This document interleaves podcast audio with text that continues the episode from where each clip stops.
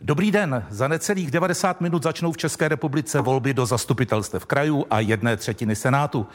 Český rozhlas v uplynulých dnech přinesl sérii krajských debat se zástupci všech kandidujících subjektů do krajských voleb. Představil formou vizitek i program uchazečů o senátorská křesla. Dnes je tedy před námi poslední předvolební debata v České republice, kam jsme zvali předsedy stran a hnutí, jež mají v poslanecké sněmovně svůj poslanecký klub. Pozvání přijelo sedm lídrů, chybí pouze předseda hnutí ANO, premiér Andrej Babiš, který je na samitu v Bruselu a vládu tu měl zastupovat i první vicepremiér, ministr vnitra a předseda ČSSD Jan Hamáček, který dnes ráno vzkázal přes mluvčí ČSSD, že nepřijde. Vítám tady tedy Markétu Pekarovou Adamovou, předsedkyni TOP 09. Dobrý den. Dobrý den vám je posluchačům. Radka Vondráčka, místo předsedu hnutí ANO, předsedu poslanecké sněmovny. Dobrý den. Dobrý den. Petr Fiala, předseda občanské demokratické strany. Dobrý den. Vít Rakušan, hnutí stan. Dobrý den. Hezký den vám je posluchačům. Marian Jurečka, předseda KDU ČSL. Krásné poledne z Prahy. Tomio Okamura, SPD. Dobrý den vám i posluchačům. Vojtěch Filip, komunistická strana Čech a Moravy. Do mikrofonu prosím, ať to zkusíme. Děkuji za pozvání, dobrý den. Dobrý den, je vás slyšet. Ivan Bartoš, předseda České pirátské strany. Dobrý volební den. Dobrý den. A Robin Povšík je předseda středočeské organizace ČSSD, kterého jsem vyslal jako svého náhradníka ministr vnitra Jan Hamáček. Dobrý den. Hezké odpoledne všem. Nevíte, proč Jan Hamáček nemůže přijít? Jan Hamáček mě zavolal, abych ho zastoupil, já jsem tady. Jo, neptal jste se na důvody, protože ani mě, ani mě mluvčí ČSSD nezdělila. Dostal jsem pokyn, splnil jsem pokyn. Dobře, budete ho hájit do roztrhání těla? Rozhodně. Tak to jsme zvědavi. Premiér Babiš, jak už jsem říkal, je v Bruselu, takže za hnutí ano je tady předseda poslanecké sněmovny Radek Vondráček. V minulosti opakovaně rozhodovala v krajských volbách témata i takzvaná celostátní. Pamatujeme například, když to byl odpor nebo souhlas se zdravotnickými poplatky. První otázka zní, souhlasíte s tím, že letos je ústřední téma voleb opět celostátní a jsou to tedy úspěchy a neúspěchy v boji s pandemí koronaviru? A začínám u Markéty Pekarové Adamové. Já myslím, že to je na snadě, protože všichni vidíme, co se děje, jak rekordní jsou nárůsty nakažených. Dnes padl další rekord za včerejší den, takže určitě celá země žije koronavirem i dopady, které koronavirus na naše životy má. A to nejenom v té zdravotní oblasti, ale v oblasti ekonomické. A to zejména také postihuje právě obce a kraje.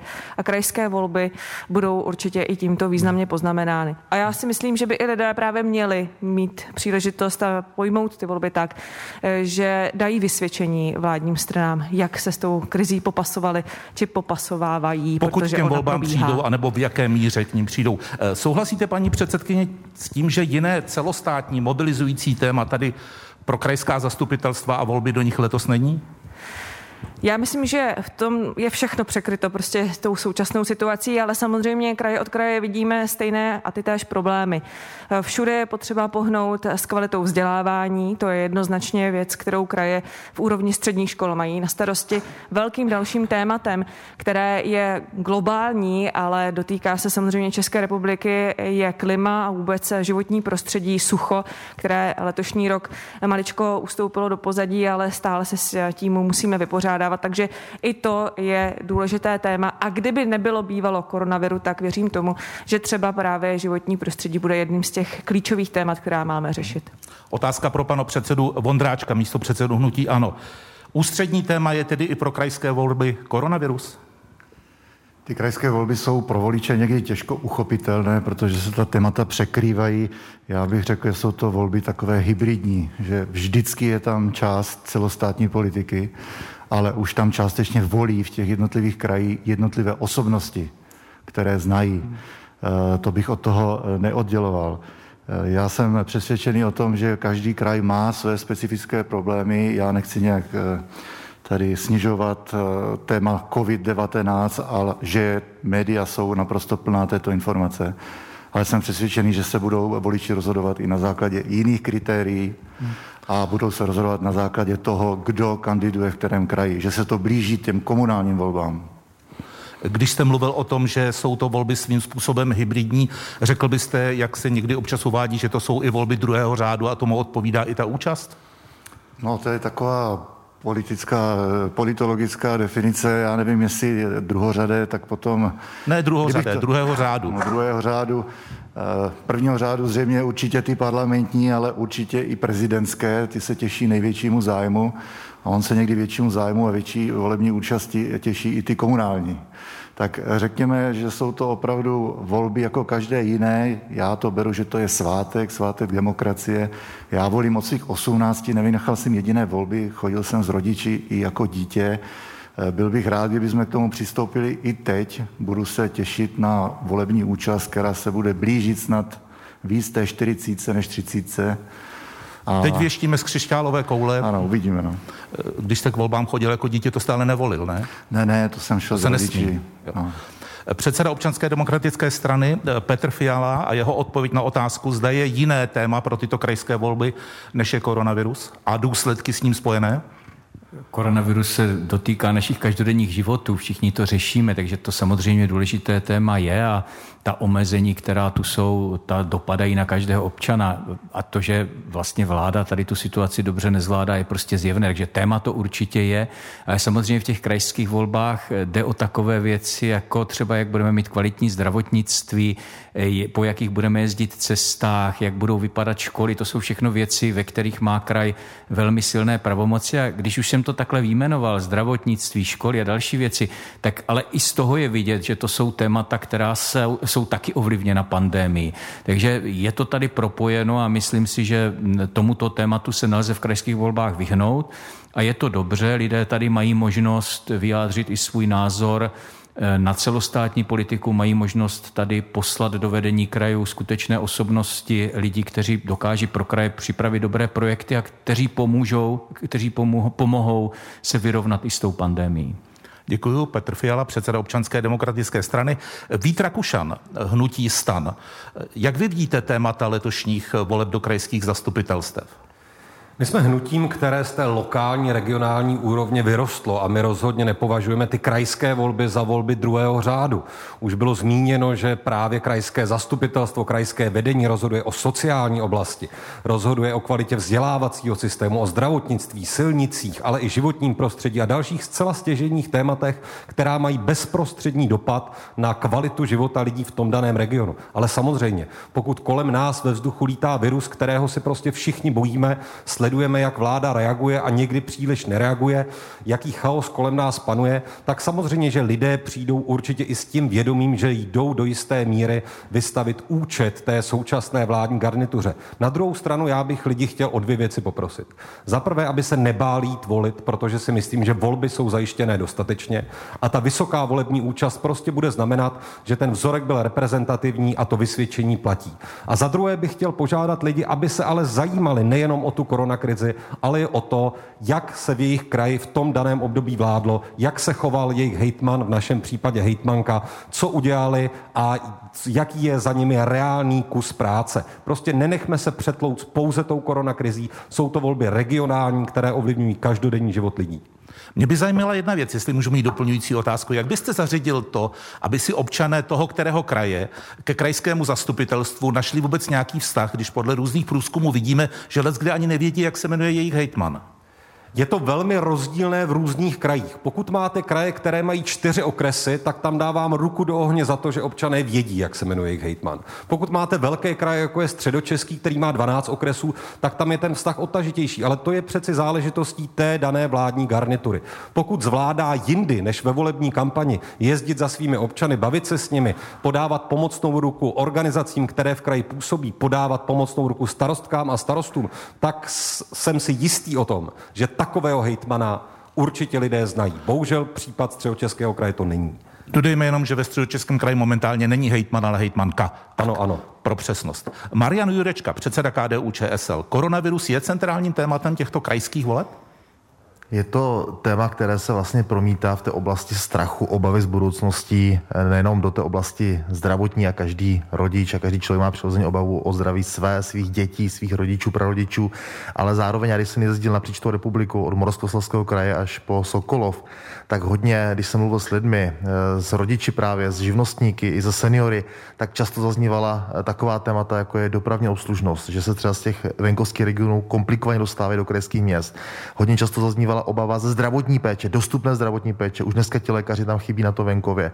A často třeba zaznívala i obava vlastně z práce, jestli v souvislosti s covidem a s těmi ekonomickými dopady o tu práci nepřijdou. A to samozřejmě i tato témata, ten kraj, když bude dobře fungovat, bude tam dobrý hejtman a bude dobře spolupracovat s tou celostátně evropskou úrovní, tak dokáže spoustu věcí třeba snížit ty dopady, pomoci je řešit. Takže já si myslím, že ty krajské volby jsou v tento okamžik opravdu velmi důležité pro budoucnost České republiky. Děkuju. Tomio Okamura, předseda SPD. Stejná otázka jako pro ostatní? Tak eh, jedním z tématů bude určitě ta koronakrize a to především z toho důvodu, a SPD by je dlouhodobě na poplach, že obrovské množství lidí přišlo o příjmy, o práci eh, a právě SPD navrhlo ve sněmovně už 46 návrhů na pomoci živnostníkům, zaměstnancům, malým firmám, eh, českým firmám, invalidům, starobním důchodcům, právě abychom je podpořili finančně. A to je to, na co vláda zapomíná, že pořád mluví o zdravotních opatřeních a přitom lidé nemají peníze a dostávají se do šílených situací a SPD to chce napravit. Takže ty volby jsou důležité, aby to byl důležitý impuls i pro nás směrem do sněmovny. Druhým tématem, které je důležité, je eh, samozřejmě korupce, protože, jak víte, tak eh, politikům ODS a ČSSD aktuálně hrozí soud a až 16 let vězení za rozkrádání 100 milionových zakázek v Ústeckém a Karlovarském kraji a my to chceme zastavit. Jako kde bude SPD v koalicích, tak prostě se krást prostě nebude. Ani se nedivím, že tyhle ty strany říkají, že z SPD nechtějí do koalice jít, protože my bychom jim uh, samozřejmě utli tyhle, ty, tyhle ty čachry machry. Uh, třetím tématem je bez sporu problematika nepřizpůsobivých. SPD navrhlo zákon na ukončení zneužívání dávek nepřizpůsobivých. Ve sněmovně prošel prvním čtením a teď potřebujeme ve volbách impuls, abychom přesvědčili ostatní strany, aby to protlačili, aby nám pomohli, hlasovali pro náš zákon, aby od ledna mohl platit. A je to obrovské obrovské téma v Ústeckém kraji, v Královéhradeckém kraji, Moravskoslezském kraji, v Přerově, v Olomouckém kraji, v Karlovarském kraji, v mnoha krajích lidé už nemůžou vydržet to neúnosné soužití a je potřeba jasně ukončit to zneužívání a jasně vymáhat nejenom práva, ale povinnosti taky. A poslední téma je, že jak víte, tak ministerstvo vnitra vyhlásilo dotační program za 95 milionů na řízení čtyř migračních center v krajích České republiky. A my to zastavíme, proto bych chtěl poprosit, aby lidé šli k volbám, že není možné, aby se tady od příštího příštího roku provozovala čtyři migrační centra za 95 milionů a v podmínkách je napsáno, že je to i pro žadatele o azyl, to znamená pro příchozí nové migranty. My jsme absolutně proti, proto přijďte prosím k volbám. Těch témat je řada i mimo, i mimo tu aktuální eh, koronavirovou krizi a je potřeba ukázat ve volbách, co si občané přejí. Děkuju. Tomi Okamura SPD. Vojtěch Filip, komunistická strana Čech a Moravy, koronavirus, krajské volby. Tak eh, děkuji za stejnou otázku. Já myslím, že to je ale logické, vzhledem k tomu, že zdravotnictví, školství, eh, územní plán, doprava jsou základní eh, pravomoci krajů, tak by bylo s podivem, kdyby koronakrize nebyla tématem krajských voleb, protože kraje jsou zřizovatelem nemocnic a eh, v tom případě se tomu nemůžeme nejen vyhnout, ale tím tématem číslo jedna to určitě je, protože jak fungování té nemocnice, její stabilita, její schopnost eh, řešit ty problémy eh, nejen eh, na té úrovni toho krajského města, ale v těch jednotlivých regionech, je samozřejmě tím tématem číslo jedna. Pokud jde o ostatní, ty s tím buď souvisejí, to tady myslím už předmu bylo řečeno, zejména ty otázky školství a sociálního systému, ale potom je tím druhým tématem, a my, my to zažíváme, jak v jeho českém kraji, tak i jinde.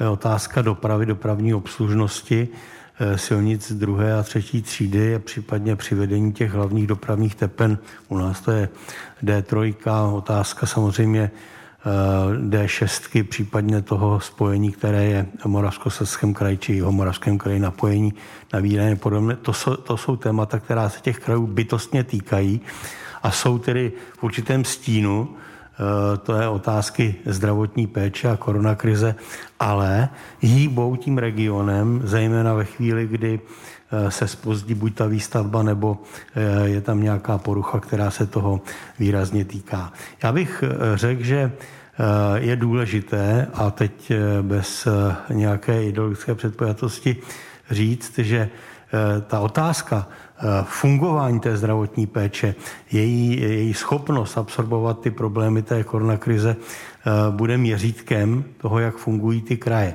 Teď nechci nějak ubírat ty povinnosti vládě a ani ji chránit, ale na druhou stranu vnímám to, protože komunikuji trvalé od ledna letošního roku s ředitelkou krajské hygienické stanice a podívejte se na výsledky jeho českého kraje, v jakých je číslech, ať už jde o tu první vlnu nebo o druhou vlnu. A podívejte se na jiné kraje, kde ta hygienická služba nefungovala a spojení hygienické služby s tím krajským úřadem. To je samozřejmě také ukázka toho, kolik jak velký podíl té odpovědnosti má ten kraj a ti, kteří se o to starají. My eh, jsme za to odpovídali v Ústeckém kraji a je, jasné, že eh, ta otázky byly těžké, ale na druhou stranu myslím si, že komunistická strana Čech a Moravy ukázala, že to eh, tu krizi opravdu dobře zvládá. Ivan Bartoš, Česká pirátská strana. Jak vy vidíte krajská témata? Zkusme si představit, že by se COVID neobjevil, že by ta zdravotní Víte, jak krize... rádi bychom si to zkusili Ano, představit? ale eh, já tím směřuju k odpovědi na vaši otázku. Představme si, že by sem nepřišel v tom lednu z Číny, nebo eh, jak se sem dostal následně. A byly by ty kraje v pořádku, měly by ty kraje, byla Česká republika a její kraje v dobrém stavu, byl v těch krajích dostatek lékařského personálu, byla tam dostupná lékařská péče, byl v Libereckém kraji téměř polovina silnic havarijním nebo nevyhovujícím stavu, byl. Ta koronavirová krize nám ukázala, jak je ten systém zranitelný a v těch zásadních oblastech lidského života ty problémy ještě prohloubila. Proto to téma souvisí, ale je potřeba se dívat na ty problémy toho kraje, které ten kraj má, ať je to Olomoucko, ať je to Liberecko, ať jsou to ty vyloučené kraje, nebo ty, řekněme, kraje, které pobírají speciální restartové dotace už tuto chvíli Moravskosleský kraj, Ústecký kraj. A na ty problémy tou optikou i těch zvýrazněných problémů koronakrize se musíme dívat.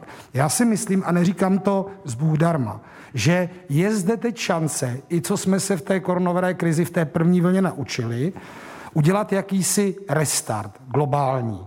V tuto chvíli se bavíme třeba od peněz z Evropské unie, kde Česká republika je jedním z největších příjemců, bude mít asi 40 miliard eur.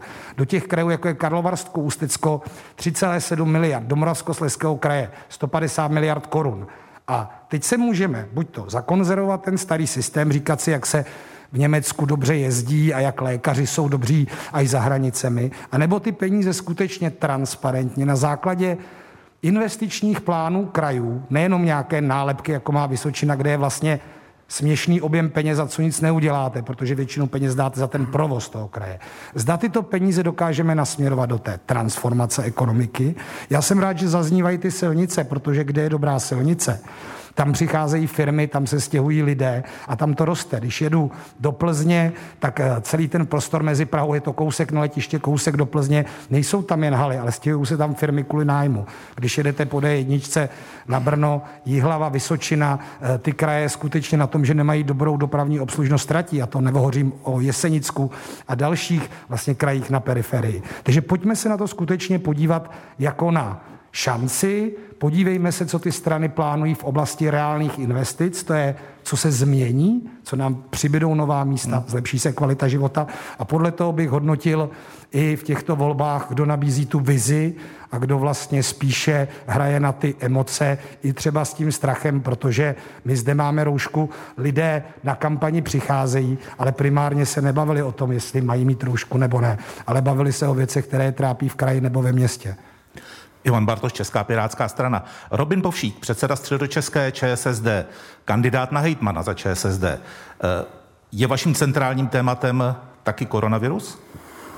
Tak eh, koronavirus je určitě tématem úplně pro všechny. Je tématem pro celou společnost. Myslím si, že koronavirus určitě ovlivní tyto volby minimálně z hlediska volební účasti.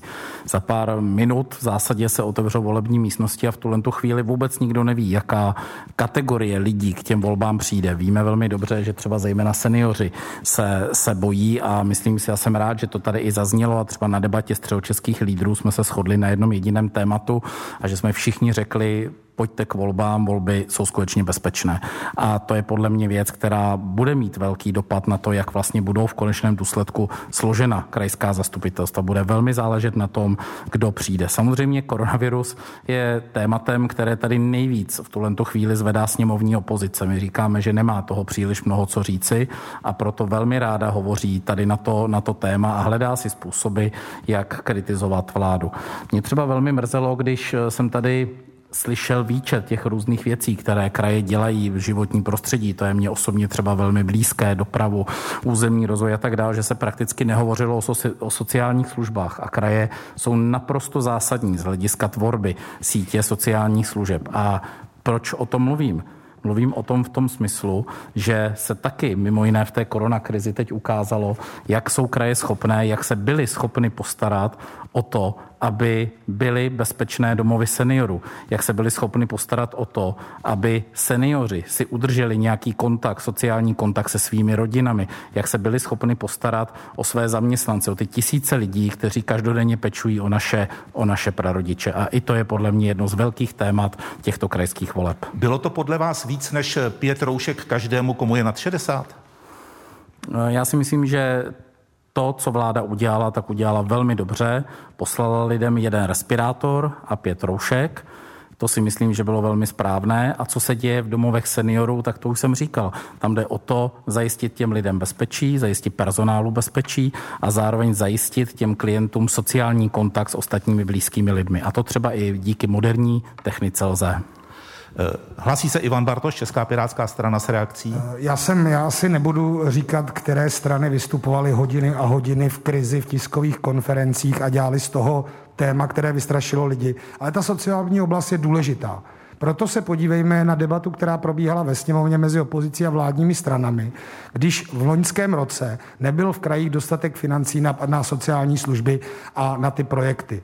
A nemyslím si, že centrální vláda byla zpočátku nějaká dvakrát k tomu nakloněná, aby toto řešila. A v sociální oblasti je téma exekucí. A exekuce teď budou narůstat, protože lidé dluží peníze, protože neplatili nájem a teď ty peníze nemají. Tak já doufám, když tady od sociální demokracie byla zvednuta rukavice k sociálním službám, tak návrh, který je ve sněmovně pro novelu exekučního řádu, teritorialita a další věci, které teď výbor ve sněmovně zaříznul, takže se k nám přidáte a společně to schválíme, protože to je globální téma a v lokální míře potom můžeme na krajích zavádět třeba ty dluhové poradny, což je forma sociální služby, protože přes 100 tisíc lidí je v exekuci neprávem a stačilo by jim za malý peníz poradit, když by to třeba uvolnilo ministerstvo financí, aby se odvolali a dostali bychom do ekonomiky 100 tisíc lidí do práce a 10 miliard do příjmu státního Když dovolíte, pane předsedo, posouvám slovo dál. Hlásil se Marian Jurečka, předseda KDU ČSL a další hosté debaty. Budu vás postupně vyvolávat. Pane předsedo Jurečko. Já musím tady opravdu nesouhlasit s tím, co říká pan Povšík, který tady zastoupení pana vicepremiéra Hamáčka. KDU, ČSL, ale i opo- ostatní opoziční strany jsme přinášeli spoustu konstruktivních momentů i v té situace covidu. Za prvé, jak pomoci lidem překonat ty dopady toho covidu. A to si myslím, že se stále nedaří ze strany vlády zvládat. Nemáme tady testování, trasování do 24 hodin.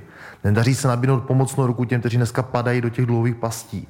Já jsem tento týden předkládal návrh zákona na ošetřovné, protože od začátku září je tady ošetřovné v té původní verzi na těch 60%. Jsou tady už tisíce rodičů, kteří dneska nemají žádné rezervy. Rodiče, samoživitelky. Takže my za KDU ČSL předkládáme konstruktivní, smysluplné věci. A to, že ten covid tady je, tak to téma samozřejmě rezonuje, ale my se snažíme v tom covidu hledat ty věci, které je potřeba řešit ve vztahu k těm nejvíce postiženým, ať už rodičům, rodinám, ale i tomu podnikatelskému sektoru, malým a středním firmám. A dovolte mi ještě jednu odbočku. V tom prvním kole tady padlo, že mnoho lidí nezná svého hejtmana. No jestliže lidé v krajích, kteří nás teď poslouchají, si nevybaví, kdo je jejich hejtman, tak je to především vizitka toho hejtmana. Ten hejtman asi tedy pro ně nepracuje. Protože když to řeknu například do KDU ČSL, asi drtivá většina posluchačů nejenom ve Zlínském kraji, ale i v České republice ví, kdo je hejtmanem Zlínského kraje, že to je Jiří Čunek, který řeší zdravotnictví, řeší novou nemocnici a tak dál a tak dál. Tak když Takže, je to jeden hejtman z 13, tak je to zapamatovatelné. takže já jenom chci tady poukázat na to, že je tady mnoho věcí, které sice někdy v, tom, v tom mediálním prostoru vypadají, že se řeší jenom COVID, hmm. ale řešíme opravdu konstruktivní, smysluplné věci, důležité i pro ty kraje, i v té rovině, která na první pohled není s tím covidem natolik spjatá. A teď mám já doplňující otázku, ano. pane předsedo Jurečko. Vy jste několikrát použil adjektivum konstruktivní. Dovedete si představit situaci, kdy vás devět představitelů významných sněmovních stran si třeba řekne, pojďme na tři měsíce vyhlásit pakt o neútočení, pojďme vyslat společně nějaký signál lidem, kteří jsou znejištěni tou atmosférou, že dokážeme v době, kdy lodi, do lodi teče, jak říkával kdysi Miloš, že mají všichni k pumpám. Myslíte si, že by toho vaše politická garnitura byla schopna? Já, a mělo by to smysl? Já, Sám já, to spochybnit. Já určitě za KDU ČSL říkám, že my jsme toho připraveni. Myslím si, že i ty první tři týdny v té situace covidu v březnu, přelom březen, eh, duben, takové byly i ze strany ostatních stran. A já bych byl velmi rád, kdyby pan premiér vyhověl to, o, čo, o co jsem ho žádal 8. září, kdyby nás třeba zval na pravidelné schůzky třeba jednou za 14 dnů. Protože mě mrzí, když pan premiér i včera v té debatě na české televizi říkal, že vlastně do něj jenom pořád útočím, ale to není pravda. To, že někomu říkám, že třeba vidím ten pohled trošku jinak, to řešení trošku jinak, to přece není útočení. To je snaha těm věcem pomoci. A kdo se včera Dobře. na tu debatu díval, si mohl udělat obrázek i o tom, jak potom ta debata vypadá, že prostě to je neustále skákání do řeči, opovrhování názorem toho druhého. Což zatím není případ téhle debaty. Naštěstí. To Tomio Okamura, SPD. No, tak já začnu eh, zrovna, pane reaktore, tedy odzadu, byť potom budu reagovat na zástupce ČSSD. Já jsem včera v debatě v České televizi vyzval ostatní předsedy stran, abychom se sešli příští týden u kulatého stolu, protože lidem chybí pocit bezpečí, chybí počet, eh, po, pocit jistoty, chybí tady plán, co bude dál. A já si myslím, že bychom měli spojit ten rozdělený národ a já jsem k tomu za SPD vyzval, abychom si sedli a začali spolupracovat. Já bych tady ale rád reagoval, tak doufám, že ostatní to vyzvou, tuhle tu výzvu přijmou. Jinak tady je problém v tom, co říkal zástupce ČSSD, protože vy skutečně jste úplně zapomněli ve vládě na podporu těch lidí, co jsou teďka v ekonomické situ a sociální nouzi. Vy jste, my SPD jsme navrhli zákon o zestátnění exekutorů. Leží tam doteď. Navrhli jsme, aby se nejprve splátil, splácela jistina, tedy dluh, až potom ty poplatky, přísudky. Vy jste ten, vláda ten návrh SPD odmítá projednat. Dnes je situace, že lidé už několikrát přeplatili 30 korunovou jízdenku a stále se nemůžou exekuce zbavit. To je přeci šílený. Dále my jsme navrhli, aby se DPA platilo jenom ze skutečně proplacených faktur. Vláda to odmítá. Proč chce od živnostníků a malých firm peníze za něco, co oni nedostali ještě ani? Navrhli jsme paušální dan pro živnostníky, která zásadně zlevní a odbyrokratizuje živnostenské podnikání. Tady musím vládu pochválit, že ten návrh SPD si převzala. Já ho prosazuju sedm let a teď už to ve sněmovně ten náš návrh leží, takže doufám, že to projde. V neposlední řadě jsme navrhli zvýšení slevy na poplatníka. 12 let žádné vlády nezvyšovaly slevu na poplatníka. Podívejte se, jak si neváží pracujících lidí. A ten návrh SPD tam opět leží už tři měsíce. Přitom by přinesl 1035 korun v průměru každému pracujícímu člověku navíc peněžence. Pane předsedo, je, když dovolíte udělat, protože se stoupá nezaměstnanost, uh, uh, lidé mají problémy. A ještě jenom jednu větu. V těch krajích je to aktuální ty volby, protože chybí tam dětské pohotovosti, chybí tam zubaři. Je to všechno potřeba řešit a ty, a, a ty dosavadní garnitury to neřešili a my za SPD to prostě budeme řešit. Děkuji. Tak, Vít Rakušan, Hnutí stan. Tak já děkuji. Já jenom panu kolegovi Povšíkovi máte trochu selektivní sluch, protože já jsem ty sociální služby v tom výčtu, který jsem tady říkal, co je stěžení na krajích zmínil. A samozřejmě musím říct, že v té první linii sociální pracovníci, ředitelé domovů důchodců, pečovatelských domů, to jsou lidé, kteří obstáli skvěle. Velkou otázkou je, jaká byla ta jejich podpora. Velkou otázkou je, jestli pět roušek zmačkaných, špinavých, které přišly důchodcům domů, je opravdu to pravé, co se mělo udělat. Já mám fotografie, mohu vám je ukázat, pane kolego. A potom dalším tématem i krajským je zdravotnictví zdravotnictví, pomoc zdravotníkům, kteří byli vysíleni, byli skutečně v té pomyslné první linii a co udělal právě zmíněný středočeský kraj. No padla tam žaloba na záchranářku, která si dovolila říci, že kraje nejsou dobře zásobovány ochrannými pomůckami. Já pouze chci říct, že to je ta atmosféra, kterou vy jste v té společnosti vytvořili. Byla to atmosféra zmatku, atmosféra strachu, atmosféra chaosu, která na určitých krajích byla umocněna ještě tím, jakým nehorázným způsobem jste se chovali i k lidem, kteří s tím covidem bojovali. A v souvislosti s tou atmosférou, vy byste byl taky pro udělat ten krok, o kterém tady mluvil například pan předseda Okamura, že by alespoň v té symbolické rovině se devět představitelů sešlo a společně deklarovali zájem vytáhnout Českou republiku z koronavirové krize nebo něco takového. Nevím, nejsem politik. Já jsem jednoznačně pro a byl jsem jedním z autorů té myšlenky, aby se s námi předseda vlády pravidelně na bázi předsedů politických stran setkával. Tak, jak to dopadlo? Setkali jsme se v březnu dvakrát, poté měl pan premiér pocit, že máme příliš kritické názory a v atmosféře, kdy jiný názor a nikoli prvoplánová kritika, ale jiný názor je chápán jako útok, se potom těžko jedná. Já souhlasím s tím, že bychom to měli znovu zkusit, protože jde o zájmy lidí, občanů v této zemi, zdraví, majetek a někdy i životy a každopádně jsme připraveni to udělat. Ale prosím, bez těch osobních útoků a chápání toho, že jakýkoliv jiný názor je prostě něco nepřípustného. Děkuji. Petr Fiala, předseda občanské demokratické strany.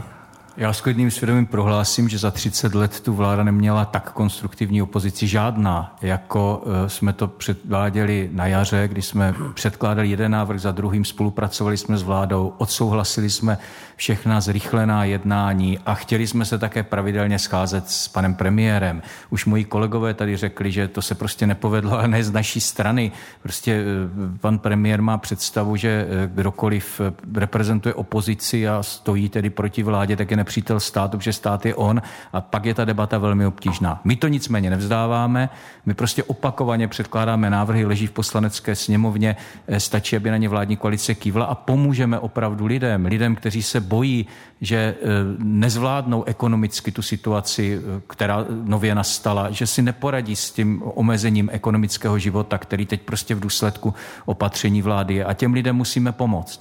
A já bych taky byl rád, já teda musím říct, že slova zástupce sociální demokracie mě fakt překvapují. To jsou vlastně nehorázné výroky, anebo jste úplně odtržen od reality, jaká opozice tady vytahuje koronavirovou krizi. Je to vláda, která neustále o tom mluví, straší lidi a ten koronavirus tady je, ta pandemie tu je a ti lidé mají obavy a mají obavy díky vašim chaotickým opatřením. Tak eh, prosím vás, to neházejte na opozici a eh, plňte si svoje úkoly a dělejte rozumné kroky, aby jsme si s tou eh, koronavirovou krizi poradili.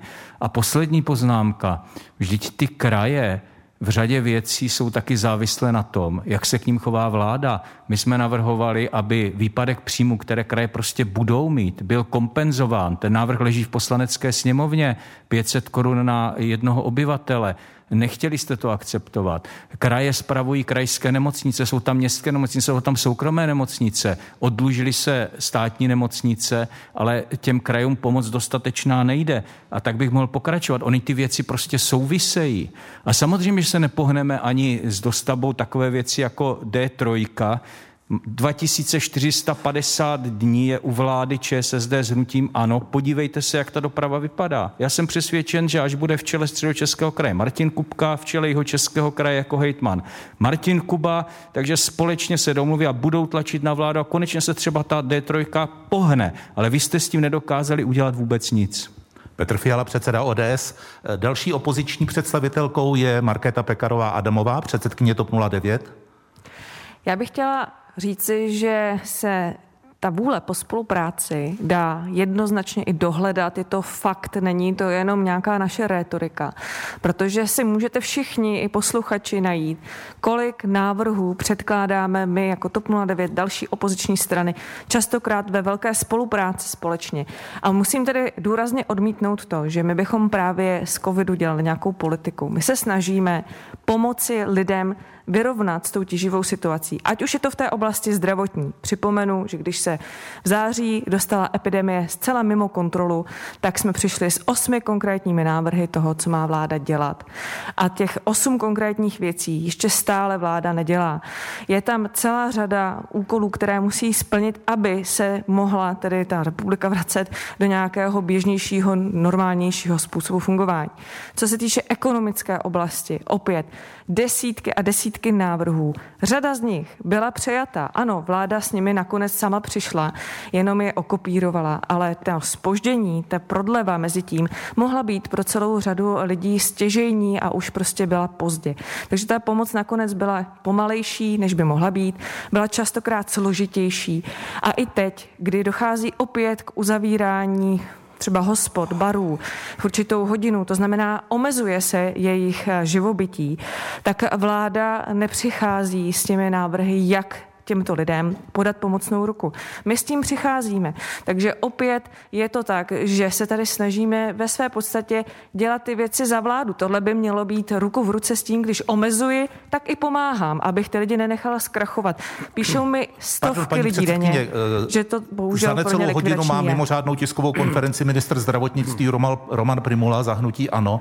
Uh, takže tam se možná dočkáte dalších nějakých konkrétních informací, vyjádření. Doufejme, že se dočkáme konkrétně konkrétnějších, než třeba když jsme se včera zjistili. Které budou třeba že, platit. Ano, které konečně už třeba budou i platit a nebude to tak, že za pár hodin se budou vyvracet hmm. a bude se tvářit třeba premiér, že to šlo o dezinformace. Naražím samozřejmě na včerejší eh, výrok pana Primuly, že se budeme zapisovat v restauracích a tak dále. Podívejte, to je chaos nad chaos.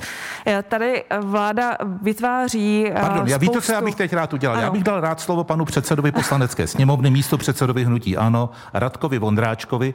Jestli to dobře vnímám, tak drtivá většina, eh, taky vám dám slovo, pane Vojtěchu Filipe, eh, drtivá většina představitelů sněmovních eh, stran a hnutí by chtěla nějakou spolupráci s vládou v téhle krizové situaci, nějakou mimořádnou spolupráci, která není taková ta běžná pěna dní. Takhle to vypadá, že jediným blokátorem je premiér Andrej Babiš. Řekl byste to taky tak? Já jsem si s velkým zájmem vyslechl dosavadní příspěvky Kdybych nechodil do toho parlamentu, já mám pocit, že si chodím do jiné poslanecké sněmovny, když vás tady poslouchám. Eh, nedávno jsem si dělal rozbor a třeba při schvalování programu, já už tomu říkám, že si covidáme někdy v té poslanecké sněmovně, tak za ty dvě hodiny schvalování programu vládní kluby vystoupily v délce necelých dvou minut a všechna ostatní vystoupení byly opoziční kluby. Eh, já potřebuji, považuji za naprosto kontraproduktivní tady si vyčítat, že vláda měla hodiny tiskovek, tak tedy potom jako recipročně eh, ten covid vlastně musí opozice zvedat jako téma. Já tady se vší vážnosti říkám, že z toho dělá opozice politiku a ne, že nedělá. Zkrátka tak to je. Rozhodně se bráním proti tomu a ohrazuji, že snad strašíme covidem. Kdy ty vystoupení premiéra, ty jednotlivé tiskové konference, kolikrát tam padla slova k uklidnění. Vždyť je přece snaha opravdu to nějakým způsobem společně zvládnout. Nezlobte se, ta snaha, že chcete postupovat všichni společně do jisté míry deklarovaná. Já třeba na, na účet eh, klubu KDU ČSL, vy jste byli první, kteří jste vlastně rozbili dohodu nás ostatních osmi, že se budeme scházet v polovičním formátu. KDU ČSL řekla, ne, my tady chceme být všichni, my chceme vystupovat. Opravdu se sešli dvakrát, svolal jsem gremium formou videokonference s panem premiérem. A poté už nebyl zájem na pokračování, protože to nemělo mediální pokrytí. Já jsem dvakrát svolal ekonomickou radu na poput opozice skutečně a přiznávám, hlavním iniciátorem byla ODS. Eh, sešli jsme se jednou, nastavili jsme si parametry, sešli jsme se po druhé, tuším, že se tam podařilo dopředu, ještě než paní Šilerová šla vůbec na vládu, tak se tam vydiskutovala pomoc eh, společníkům SRO a ten formát zafungoval. Je to naprosto výjimečné, že napřed ministrině přijde do sněmovny a domluví si s opozicí, jak to bude vypadat a co předloží na vládě. To se stalo. Ale pak byl opět ten zájem minimální. Já tady potvrzuju, že jsem jako předseda poslanecké sněmovny zažil krásných 14 dní, kdy jsme táhli za jeden pro vás. Všichni jsme se, všichni jsme obavy, nevěděli jsme, co přijde. Nevěděli jsme, co se na nás hrne. 14 dnů jsme se dokázali spolu bavit já tady děkuji opozici, že jsme zvládli některá ta zkrácená jednání. Bez jejich pomoci by to nešlo. Oni by byli schopni skutečně bez větších problémů debatou znemožnit přijetí některých zákonů, kterých bylo nakonec 43. Zkusím vám Ale doba, pane předsedo, jedno téma. Vy jste říkal, že to byla doba, kdy jste nevěděli, co přijde. Nejsem si úplně jist, jestli teď víme, co přijde. Eh, nechcete to zrestartovat? To je, já myslím, že ta, ten míč není na naší straně hřiště. Já jsem, a já doufám, že mi to tady nikdo nepopře v rámci studia, já jsem vždy otevřený eh, debatě, já jsem zastánce parlamentní diskuze a snažím se v rámci možností našeho ústavního systému být nadstranický. Dobře, otázka zní, je té debatě umožnit... přístupný taky předseda hnutí ANO a předseda vlády Andrej Babiš? Na věcná témata je určitě. Bohužel my si často vzkazujeme eh, ty témata přes média, a on je povahou, jaký je a když je útočeno na něj, útočí taky, pak každá rozumná debata končí. Ale rozhodně nad věcnými tématy vždycky se vede řeč. Já jenom poslední, poslední připomínka. My jsme těch zákonů opravdu přijali hodně. To byla zkrácená jednání někdy do půl čtvrté do rána a třeba jenom procedura se četla 15 minut. Tam nebylo možné přijímat nějaké pozměňovací návrhy, protože to bylo v takovém eh, stylu a rychlosti, že jakákoliv změna oproti vládnímu by mohla vést k vážným problémům a legislativním chybám. Jako příklad můžu uvést, že se podařilo prosadit opozici pozměňovací návrh k daní na zrušení nabi- eh, daně zrušení daně z nabití nemovitosti a kvůli tomu pozměňovacímu návrhu se to muselo vrátit ze Senátu a celý ten proces se zdržel o několik měsíců. Naštěstí zůstala, zůstala platit původní účinnost a ten zákon už platí. A na tom jsme v podstatě spolupracovali. Těch eh, zákonů, kde jsme spolupracovali, je víc. Já se tady otevřeně teda přimlouvám, pojďme spolupracovat, pojďme spolupracovat jako parlament, protože eh, my můžeme společně oslovovat vládu. Včera jsme se domluvili, když proběhly interpelace nedůstojným způsobem. Já už mám nachystaný dopis na premiéra, budu na něj apelovat. Vy jste tam byl při interpelacích? Já jsem to řídil dopoledne, když... Já vím. A jak to bylo s tím ministrem Primulou? Řekl to teda nebo neřekl? Platí stenozáznam nebo neplatí? Víte, pan, pan profesor Primula není politik, je nestraník. A on, on vede debatu. No, ano. To je někdo minister? Ministr je nepolitik? Uznávám, je to člověk, který uh, ovlivňuje veřejná rozhodnutí, tudíž tak jeho předchůdce tedy byl dlou, taky nestraník. Dobře, dlouho nebyl, je čerstvý politik. Takže on ještě jaksi neví, že každá jeho věta je podrobena pečlivému přeskumu a že nemůže znášet nějaké hypotézy. Ale to se prostě naučí během, eh, během okamžiku. Já myslím, dobře, že dobře. tohle byla velká lekce. On to zápětí dementoval a on znášel do diskuze možná opatření. Tohle opatření u nás nepřichází do úvahy, tady si trošku rýpnu. Já už jsem dvakrát eh, ve veřejných prostředcích propagoval e-roušku. Kdyby e-roušku měli nainstalovat všichni v té hospodě, tak samozřejmě žádný zápis není nutný. A okamžitě mi přišly reakce od našich občanů, a odpůrců této koalice, že prostě nikdy Erošku neexistuje, tu si nikdy nenainstaluje. No to se prostě s tou Eroškou není tak není úplně to, jednoduché, protože, pane předsedo, je řada, řada občanů, kteří jsou covid pozitivní a hygiena jim třeba během tří dnů vůbec neposlala ty, ty potřebné kódy.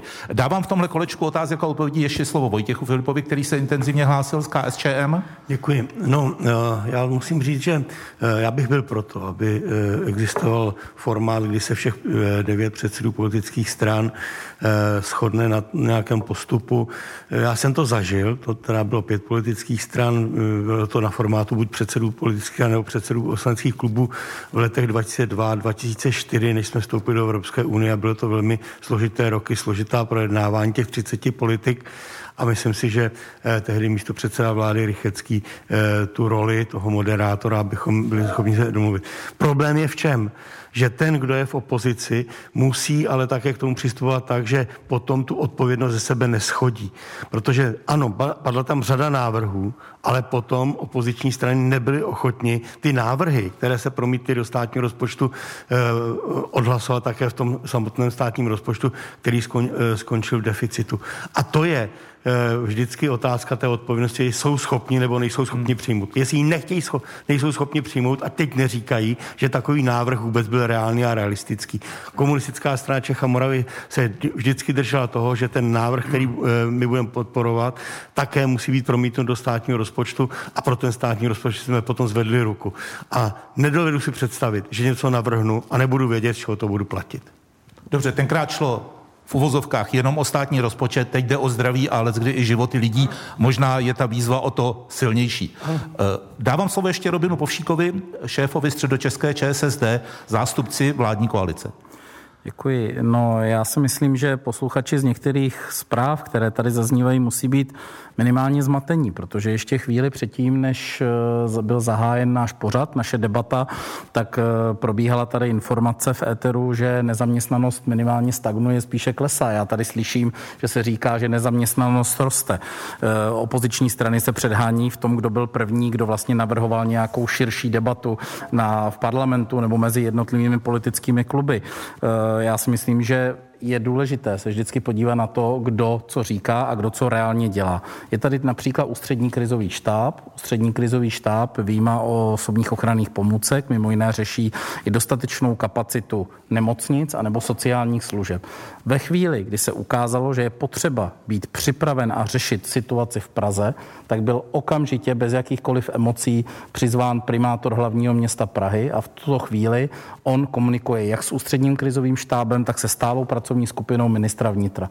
Takže já jenom chci říci, že není pravda, že by se nekomunikovalo, že by si vláda na sebe stahovala veškerou pozornost. Tady se komunikuje, tady se normálně řádně pracuje. Já jsem hrozně rád, že se ministru vnitra podařilo eh, možná i, a v tomto ohledu řeknu i pomocí některých dalších, přesvědčit premiéra, že měl být aktivován ústřední krizový štáb, že jsme najeli do standardních mechanismů a normálně se komunikuje s kraji, komunikuje se se všemi partnery. Tady zaznívalo, že se nepomáhá nebo nepomáhalo, že to vůbec není pravda. Tady přece ošetřování člena, ošetřovné člena rodiny bylo dokonce rozšířeno i na živnostníky. To byl návrh levicového ministerstva práce a sociálních věcí. Živnostníci na to vůbec neměli nárok. My jsme to navrhli a prostřednictvím ministerstva průmyslu se tyto věci dále, dále řešily. Bylo tady odpuštění odvodů v rámci antiviruce. Prostě ta pomoc tady byla a ta pomoc tady i nadále je. Samozřejmě, že se situace vyvíjí, dochází k určitému omezování třeba restaurační společností nebo společností pracujících a působících v kultuře, tak tam je potřeba přicházet s nějakými dalšími iniciativami. Ale v tuhle tu chvíli tady nadále funguje program antivirus, mimo jiné i pravicovými ekonomy. Je to uzna, nejuznávanější nástroj a nejfunkčnější nástroj, který tady v této zemi je. Má být nahrazen do budoucna Kurzarbeitem já za sebe říkám, že jsem poměrně rád, že ve sněmovně proběhne ta široká diskuze, že to nepůjde ve stavu legislativní nouze, ale že o takto klíčové normě, kterou opět připravilo sociálně demokratické ministerstvo práce, se povede užitečná a široká diskuze. A bude to dobrý nástroj, který pomůže, tak jako pomáhá třeba v Německu, udržovat nezaměstnanost na té nízké úrovni, která je momentálně tady v České republice. A ty trendy jsou dobré říká Robin Povšík, předseda středočeské ČSSD. Posloucháte poslední předvolební debatu v České republice, kterou vysílá Radiožurnál a Český rozhlas Plus. Jejími hosty jsou Markéta Pekarová Adamová, předsedkyně TOP 09, Radek Vondráček, předseda poslanecké sněmovny a místo předseda hnutí Ano, Petr Fiala z občanské demokratické strany, tedy předseda občanské demokratické strany, předseda hnutí stan Vít Rakušan, Marian Jurečka, předseda KDU ČSL, Tomio Okamura, předseda SPD, Vojtěch Filip, předseda komunistické strany Čecha Moravy, Ivan Bartoš z České pirátské strany a před chvílí domluvy vší Robin Povšík, předseda středočeské ČSSD. Volby 2020. Speciální vysílání radiožurnálu a Českého rozhlasu Plus. Zkusil bych se, dámo a pánové, ještě přeci jenom eh, zdržet u tématiky volby do krajských zastupitelstev. Už to tady zaznělo, že ani ta účast v těch minulých volbách, eh, která byla necelých 35%, eh, nebyla Bůh ví co. Pokud bude ta účast ještě menší, co to bude znamenat třeba pro vaši politickou stranu a vaše krajské záměry, paní předsedkyně Pekarová Adamová? Tak pokud bude menší, tak samozřejmě to ovlivní ten výsledek voleb. Je to otázkou komu, z kterých stran to pomůže. Ale já myslím, že zásadní je, aby teď hned po těch volbách ta krajská zastupitelstva, ti nově zvolení politici byli schopni okamžitě naskočit a řešit problémy, které se na kraje valí. Je potřeba eh, nezapomínat na to, eh, že jsou to nejen věci spojené právě se zdravotnictvím a s covidem, ale celá řada dalších, jako je třeba vzdělávání, které jsem zmiňovala zmiňovala, protože to je určitě v kompetenci krajů, aby pomohli středním školám se posouvat, modernizovat, abychom ve školách skutečně děti vzdělávali, nikoli biflovali. Takže to jsou třeba za TOP 09 priority, které rozhodně nesmí být v pozadí toho, že řešíme teď i zdravotní krizi. Samozřejmě... Promiňte, dáváte už teď eh, svým kandidátům do krajských zastupitelstev doporučení, jak postupovat eh, po volbách? Myslíte v rámci kým, vyjednávání? V rámci určitě? vyjednávání. Hmm. S kým mhm. koalici ano a s kým rozhodně ne?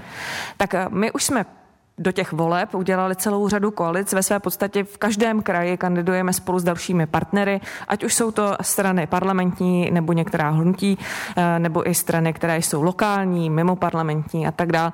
A ukazujeme tím, že jsme schopni se domluvit, že nám jde o netříštění sil a že chceme, aby právě byla možnost efektivně vládnout v těch krajích, aby pak nevznikaly nějaké obrovské, široké koalice, které se budou hodně přijít mezi sebou, protože už předtím jsme si vyjednali, jaká témata chceme prosazovat a co chceme v krajích měnit. A toto je postup, který samozřejmě eh, určitě se zhručí i ve smyslu tom, že si tu spolupráci pro příští sněmovní volby eh, také tímhle způsobem utužíme a otestujeme a já věřím tomu, že ji v nějakém formátu i zopakujeme. A teď prosím a jedním krajům. slovem. Pozice TOP 09 v jednotlivých krajích je podle předsedkyně TOP 09 silná, slabá anebo ucházející? Jak v kterém kraji jsme samozřejmě v tomhle směru musíme brát. Já nebudu zastírat, že jsou regiony, kde jsme silní, jako jsou střední Čechy, jako jsou třeba jižní Čechy, Královéhradecký kraj, kde obhajujeme své mandáty. Máme také náměstka v Jihomoravském kraji. A pak je to třeba situace, dám příklad v Moravskosleském kraji nebo na Zlínsku, kde ta pozice naše je o něco slabší, ale tam zase právě i díky tomu spojenectví s partnery určitě budeme schopni nabídnout to nejlepší. A my jsme nabídli kandidáty, kteří, byť třeba někteří z nich přicházejí z civilních jiných povolání než politických, tak jsou to lidé s velkými zkušenostmi, kteří mají velký kus práce za sebou a teď ji budou schopni odvádět právě pro občany v rámci politiky. Děkuji za vaše odpovědi. Radek Vondráček, předseda sněmovny a místo předseda Hnutí Ano. Nakolik si myslíte, že občas někde zafunguje v té situaci to, že přestože vaše hnutí třeba získá výrazný volební úspěch, tak se proti němu ostatní strany spojí. Já tomu říkám druhé kolo voleb. To se eh, stává běžně na komunální úrovni. Eh, patří to k politice. My jsme konec konců v těch uplynulých volbách vyhrali v devíti krajích a vytvořili jsme koalici a máme hejtmany pouze v pěti. Eh, myslím si, tenkrát jsme byli ale nováčci v krajských volbách. Eh, do těchto voleb eh, jsme ty kandidátky už formovali jinak. Jsou to zkušení hospodáři, zkušení lidé, buď už z vedení těch jednotlivých krajů, nebo že se podílejí nějakým způsobem na té krajské politice. Máme tam hodně starosty i větších obcí a měst, to jsou lidé, kteří už dokáží fungovat v těch krizových štábech a v krizovém managementu. Pardon, takže teď to bude pro vás lepší při vytváření koalice. A hlavně už se znají, už se zkrátka na té krajské úrovni znají s těmi představiteli jiných stran a komunikovali eh, s nimi nějaké strategie možná už před volbami. Před těmi čtyřmi lety jsme do toho spadli opravdu jako nováčci, byl to velký úspěch. Eh, v těchto volbách máme velký volební potenciál ve většině krajů, a samozřejmě i účast voličů rozhodne o tom, do jaké míry bude naplněn a podle toho budeme moci říct, že ty eh, volby uspokojily eh, ty naše představy. Já říkám, že rozhodně bychom se neměli bát obhajovat počet hejtmanství. Pět. Což je v tuto chvíli pět a Nebo těch každé devět. plus oslavíme zvlášť potom. Dobře, děkuju. Petr Fiala, občanská demokratická strana, původním vzděláním politolog. Jak ve vašich úvahách hraje roli ta možná nižší volební účast, i když samozřejmě známe případy například z izraelských voleb při první vlně eh, koronavirové pandemie, nebo i v polských prezidentských volbách, těch odložených, že tam bylo víc lidí, než bylo v minulosti. Pak jsou samozřejmě zase volby, kde jich bylo méně. Jak to vidíte v České republice? Já vám rád odpovím a přece jenom jedinou větou se vrátím té předcházející debatě. Když tady zástupce vlády řekne, že antivirus funguje, Podívejme se na antivirus C, odpuštění sociálního pojištění firmám do 50 zaměstnanců. Skončilo to koncem srpna. My navrhujeme, aby se to prodloužilo do konce roku. Odmítá to vládní koalice. A abych byl pozitivní, Kurzarbeit špatně připravený, odmítají to všechny, všichni sociální partneři. A my jsme umožnili konsenzuálně, aby se mohlo to projednávat na řádné schůzi, která neměla být. Stanovili jsme ji na příští týden, takže toto je zase podána ruka, pojďme se o tom bavit. Pokud jde o ty krajské volby, eh, tam ta volební účast eh, prostě nižší bývá, s tím je potřeba počítat. Nezapomínejme taky na to, že máme senátní volby, takže i ta celospolečenská stránka té věci je tady nesmírně důležitá a eh, my jsme v krajských volbách nabídli velmi silné týmy, My jsme ve tři, eh, se kandiduje ve 13 krajích, my v devíti krajích jdeme dohromady eh, v nějaké koalici s podporou jiných politických stran, tak, aby nepropadaly hlasy středopravých voličů, abychom udělali lidem opravdu dobrou nabídku a mohli prosazovat se silnými týmy, se silnými osobnostmi skutečně dobré projekty pro jednotlivé kraje. Že ta situace není dobrá, podívejme se, po jakých silnicích v těch krajích jezdíme, jak to vypadá třeba na řadě míst se středním školstvím. Těch problémů je tam celá řada my je chceme změnit. Petr Fiala, předseda občanské demokratické strany. Vít Rakušan, hnutí stan a pravděpodobně nižší volební účast by znamenala pro vaše hnutí co? Já si vlastně tuto otázku, což je politologická otázka, ani klást nechci. Já si skutečně hmm. přeji, aby přišlo volit co nejvíce lidí, protože potom je to výsledek, který reprezentuje názory a nálady, které v naší společnosti jsou. A já si věřím, že hnutí stan zaznamená veliký úspěch v těchto krajských volbách při jakékoliv volební účasti. Ta otázka, kterou vy jste dával, zda existují doporučení pro jednotlivé kraje, jak mají postupovat po krajských volbách. Ano, u nás taková doporučení jsou, něco jsou dokonce závazná pravidla. My rozhodně nespolupracujeme s extremistickými stranami a tam máme vyslovenou stopku a zákaz. Jasné doporučení je, kde je možné aby spolupracovala současná demokratická opozice v celé své šíři, aby takové koalice vznikaly a aby hnutí ANO mělo menší počet hejtmanů, než mělo doposavať. Například naše středočeská organizace má přímo odhlasováno ve svém usnesení, že s hnutím ANO poté, co předvedlo ve středočeském kraji za poslední léta, spolupracovat nebude. Takže hnutí stan jednoznačně říká, je to báze pro spolupráci opozice, je to báze pro změnu nálady v naší společnosti, je to signál pro lidi o tom, že opozice je schopna spolupracovat a že změna v České republice, která prostě nepatří jednomu hnutí ani jednomu muži, je možná. Myslím si, že lidé na tento signál čekají. Já se pokusím, aby hnutí stan v dané věci dostálo a nesklamalo naděje. A ta vaše blokace tedy e, vytváření povolební koalice nikoli s hnutím ANO se týká jenom tedy jednoho koaličního partnera nebo i toho druhého?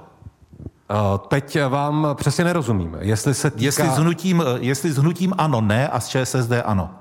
Eh, s hnutím ano rozhodně ne. ČSSD má přeci jenom trochu jinou garnituru, proběhla tam jakási personální obroda, tedy neříkám, že bychom se hnali do náručí ČSSD s nějakou bujarou radostí, nicméně to naše usnesení středočeské organizace, jejím jsem konec konců členem, se týká hnutí ano.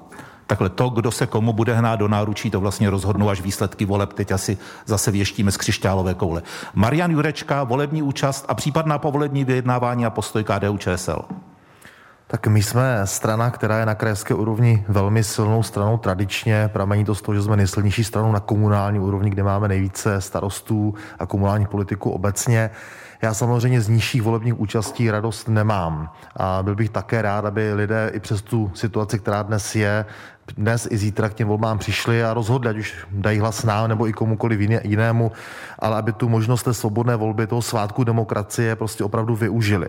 Ale já tady musím jenom reagovat na slova kolegy Radka Vondráčka, když on mluvil o tom, že mají eh, v řadách hnutí ano ty zkušené hospodáře, tak já si pamatuju čtyři roky starý billboard, kde Andrej Babiš říká, kraje budeme řídit jako firmu, hejtmani už nesmí prošustrovat ani korunu. Když se podívám na to, že třeba paní hejtmanka Jermanová si platí poradce za 541 tisíc korun měsíčně, Hejtman Okleštěk v Olomouckém kraji účelově dělí zakázky na to, aby dělal eh, velkolepé oslavy kraje teď v tomto měsíci září, kdy ostatní kraje to všichni zrušili, aby ušetřili peníze a to hejtmanství si teď bralo úvěr půl miliardy, aby mělo v říjnu na výplaty. Kde jsou ti zkušení hospodáři? Takže to jenom dávám na ukázku ten rozpor mezi těmi slovy, těmi pr líbivými eh, hesly a tou realitou, která v těch krajích panuje. Takže to je důležité, aby se také lidi udělali určité vysvědčení a vyhodnocení a za nás, za KDU ČSL, my jasně říkáme, že chceme férové, transparentní, otevřené kraje, žádné papaláše, kteří tímto způsobem, jak jsem tady uvedl, fungují proto, aby dokázali upevňovat své pozice na úkor peněz daňových poplatníků, kde ty peníze chybí na daleko důležitějších věcech.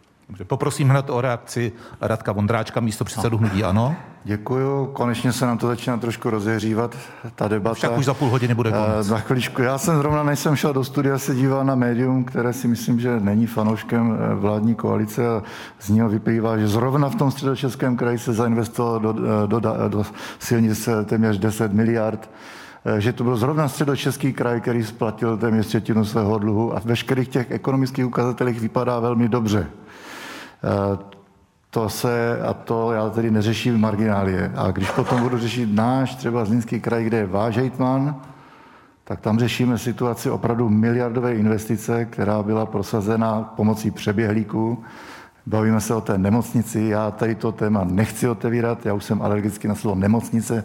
U nás ve Zlínském kraji je to zkrátka velice vypjatá kampaň v tuto chvíli.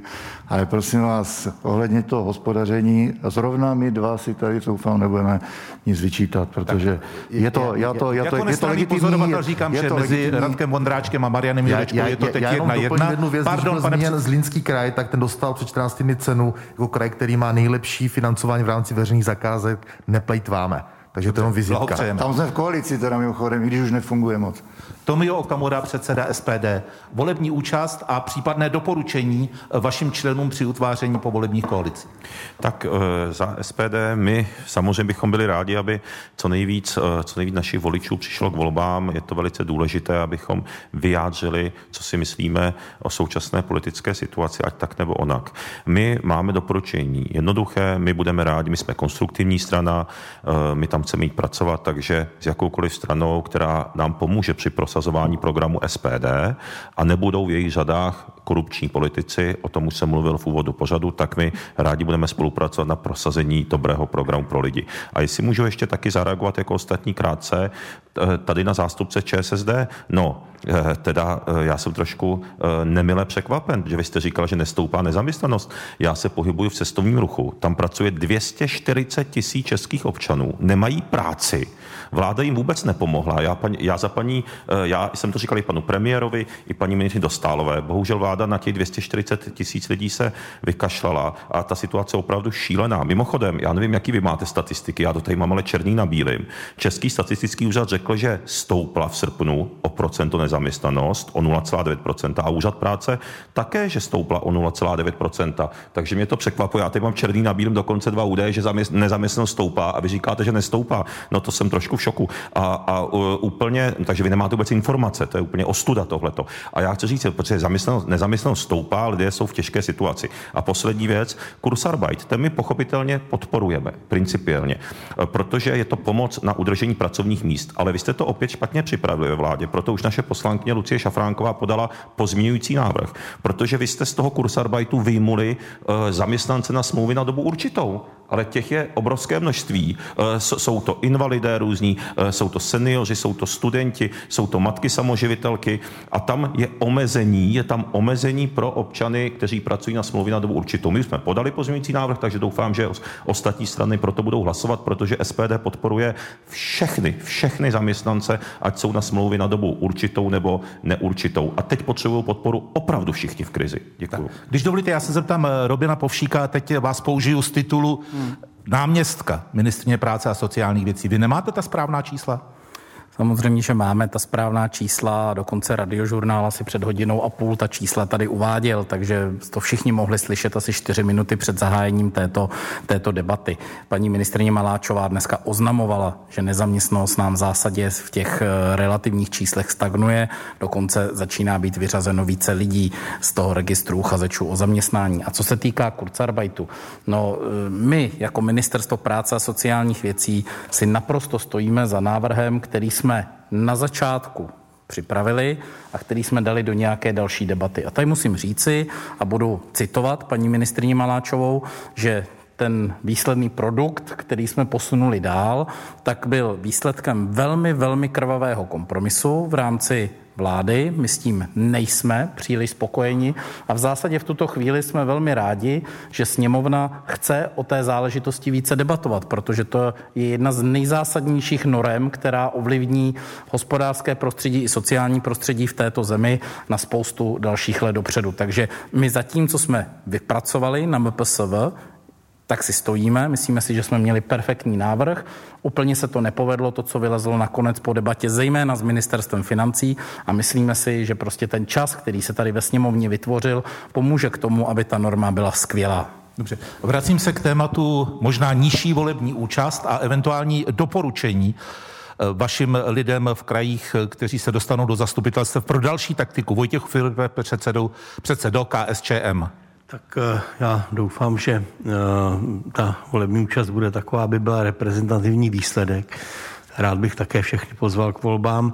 A uh, měli by si ti, kteří budou zvoleni, i tu účast uvědomit a dál se obracet na lidi ve věcech, které nebyly ve volebních programech, to je, protože to je otázka legitimity toho rozhodování těch krajů a některé ta, některá ta rozhodování jsou opravdu velmi originální. Pokud jde o KSČM, KSČM bude jistě vyjednávat uh, o těch povolebních koalicích tak, aby eh, jsme byli schopni zabezpečit co nejlepší rozvoj kraje, jako jsme to dělali v těch devíti krajích eh, mezi lety 12 až 16, jako jsme to dělali v Ústí nad Labem, eh, i v tom současném volebním období, nebo tam, kde jsme nějakým způsobem komunikovali s tou koalicí pro kraj, ať už to bylo ve Střední Čechách nebo v dalších krajích Ehm, v České republice. Pokud je o ta eh, vylučování, my nevylučujeme nikoho. Je mi s podivem to, co říkal Vít Rakušan, protože například eh, ten vedoucí představitel stanu v jeho českém kraji, pan Švec, eh, byl starostou Lišova a tam jsme byli v koalici, než on nastoupil do krajské politiky. Právě v Lišově byla naše radní v tom, v tom kraji, takže já nevím, proč by, když se to jmenuje starostové a nezávislí, my máme jako komunistická strana velké množství starostů také po celé republice, ale to je trošičku matení smyslu a potom, jestli ty starostové nechtějí dělat pro všechny a někoho vylučují, tak mi to připadá trochu nelogické. Ale to je věcí každé politické strany, jak se k tomu zachová, jak to potom Právě lidé vnímají. To jsem, to jsem chtěl dodat. A, Dovolte mi otázku, a, pane předsedo, spojujete s výsledkem těchto voleb, s výsledkem tedy pro KSČM, eventuálně svoji kandidaturu na vašem odloženém sjezdu, který by měl být v listopadu? Určitě to bude mít také vliv, ale já jsem už několikrát řekl, že se vyjádřím až kádrové komisi sjezdu. Jinak eh, pokud je o krajské volby, tak eh, tam má centrum jedinou pravomoc v komunistické straně a to je potvrzení nebo nepotvrzení vedoucího kandidáta, protože všechno ostatní je v rámci naše vnitrostranické demokracie věcí těch krajských samozprávných orgánů. A já ale se pokusím vyjádřit k tomu Kurzarbeitu, tedy k tomu, eh, té zkrácené práci.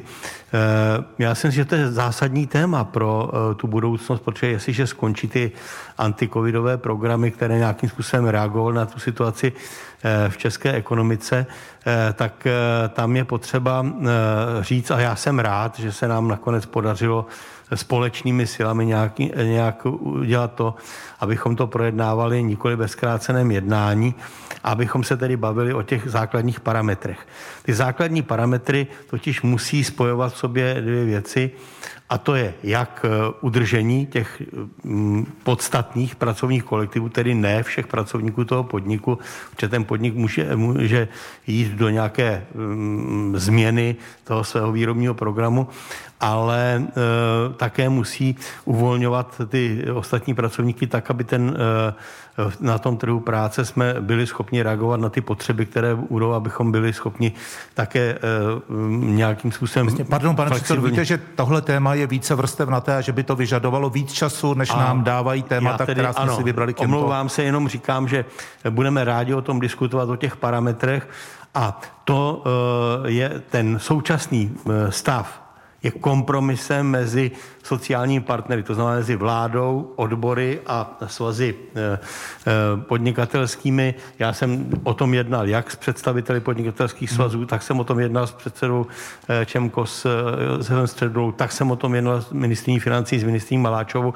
a myslím si, že to je dobrý podklad pro to jednání. Jaký bude výsledek, je potom otázka naší konkrétní spolupráce uvnitř sněmovny. Dostaneme se možná k tomu v dalších debatách radiožurnálu a plusu. Ivan Bartoš, Česká pirátská strana. Vracím to do toho kolečka kolem volební účasti a případných doporučení vašim kandidátům, s kým se stavit koalici a s kým ne. Tak v první řadě já věřím, že lidé dorazí k volbám a čím víc z nich bude voličů Pirátů a sympatizantů Pirátů, tím samozřejmě budeme jako Piráti raději.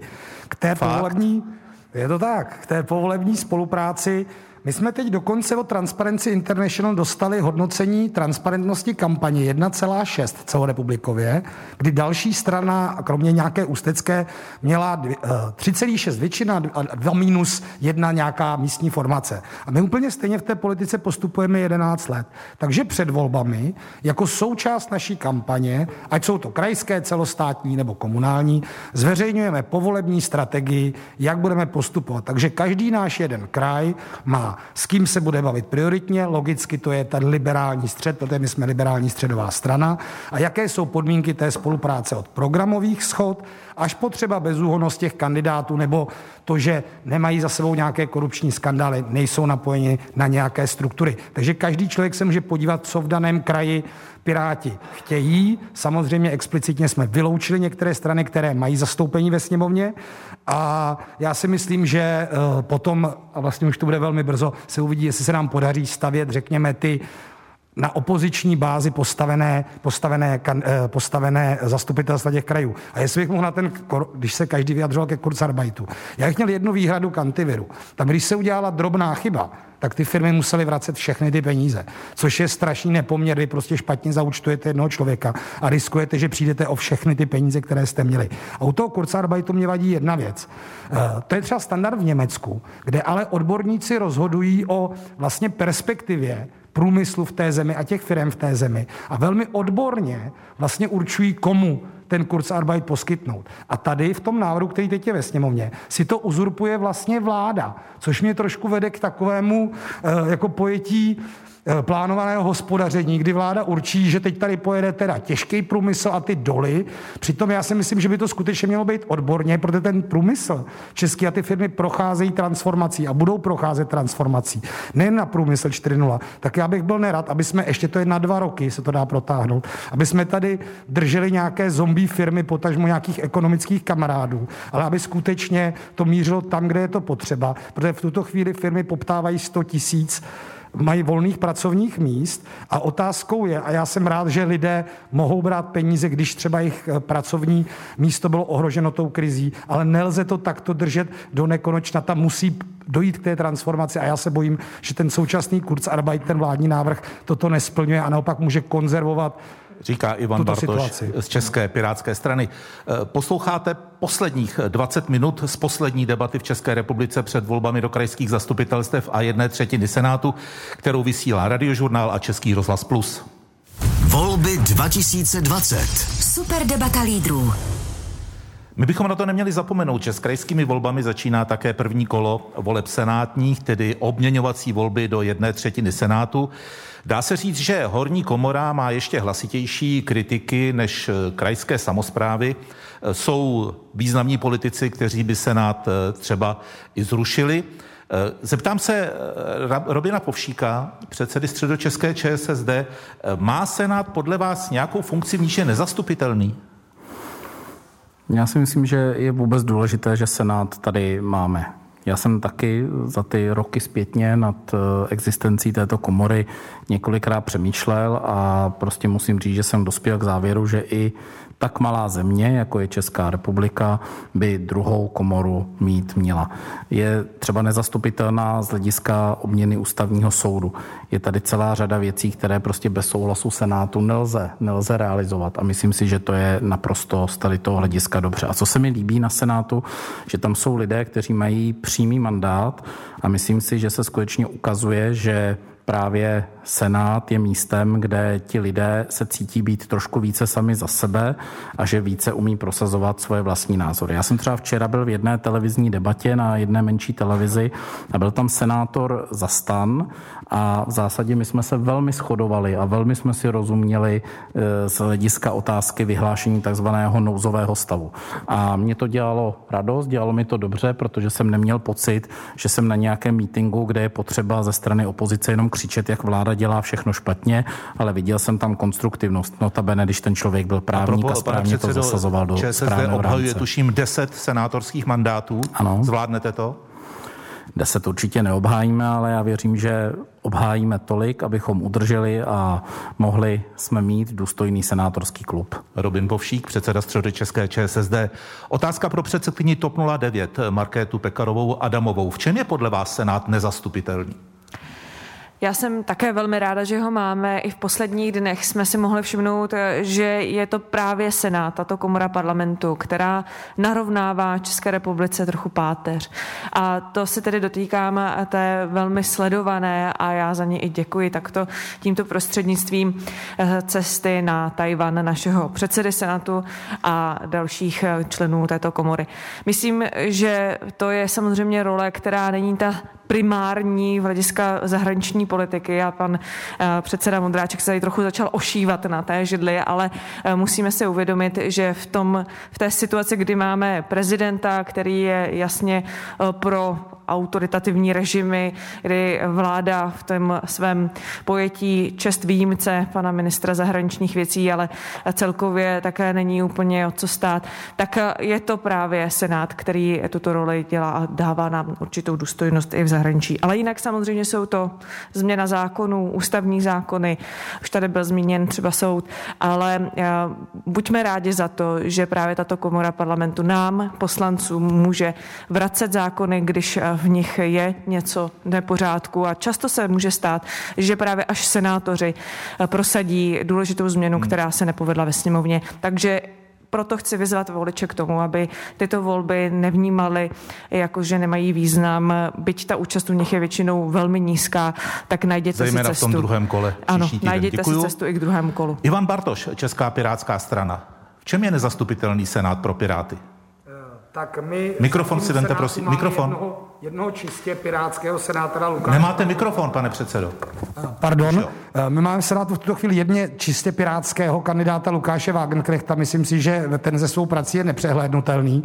A já si myslím, že skutečně i ta jistá seniorita, která je požadovaná na to kandidovat do toho Senátu, mu dává svoji váhu. Já jsem nikdy nepřemýšlel, jestli eh, je to něco navíc, nebo jestli je špatně, že máme dvoukomorový parlament. Prostě, když eh, se vládě nedaří a jsou to vysoce postavení politici, tak na ten Senát, včetně třeba paní ministrině Šilerové, kterou ale lidé nevolili, tu si vybral pan Babiš, tak jsou k němu, řekněme, až vulgární či neurvalí. Já si myslím, že to je špatně. Já jsem rád, že můžeme v Senátu ze senátory komunikovat připravovat ty návrhy i společně, že je potřeba vyjednat i to druhé prohlašování těch zákonů v Senátu. A ta role je podle mě naprosto nezastupitelná. My teď stavíme 13 kandidátů, 9 kandidátů dalších podporujeme, většinou senátor 21 od pana Václava Lásky a zbytek od stan. A já věřím, že i ty volby budou úspěšné teď pro ty demokratické liberální kandidáty a ten Senát v tomto směru posílí.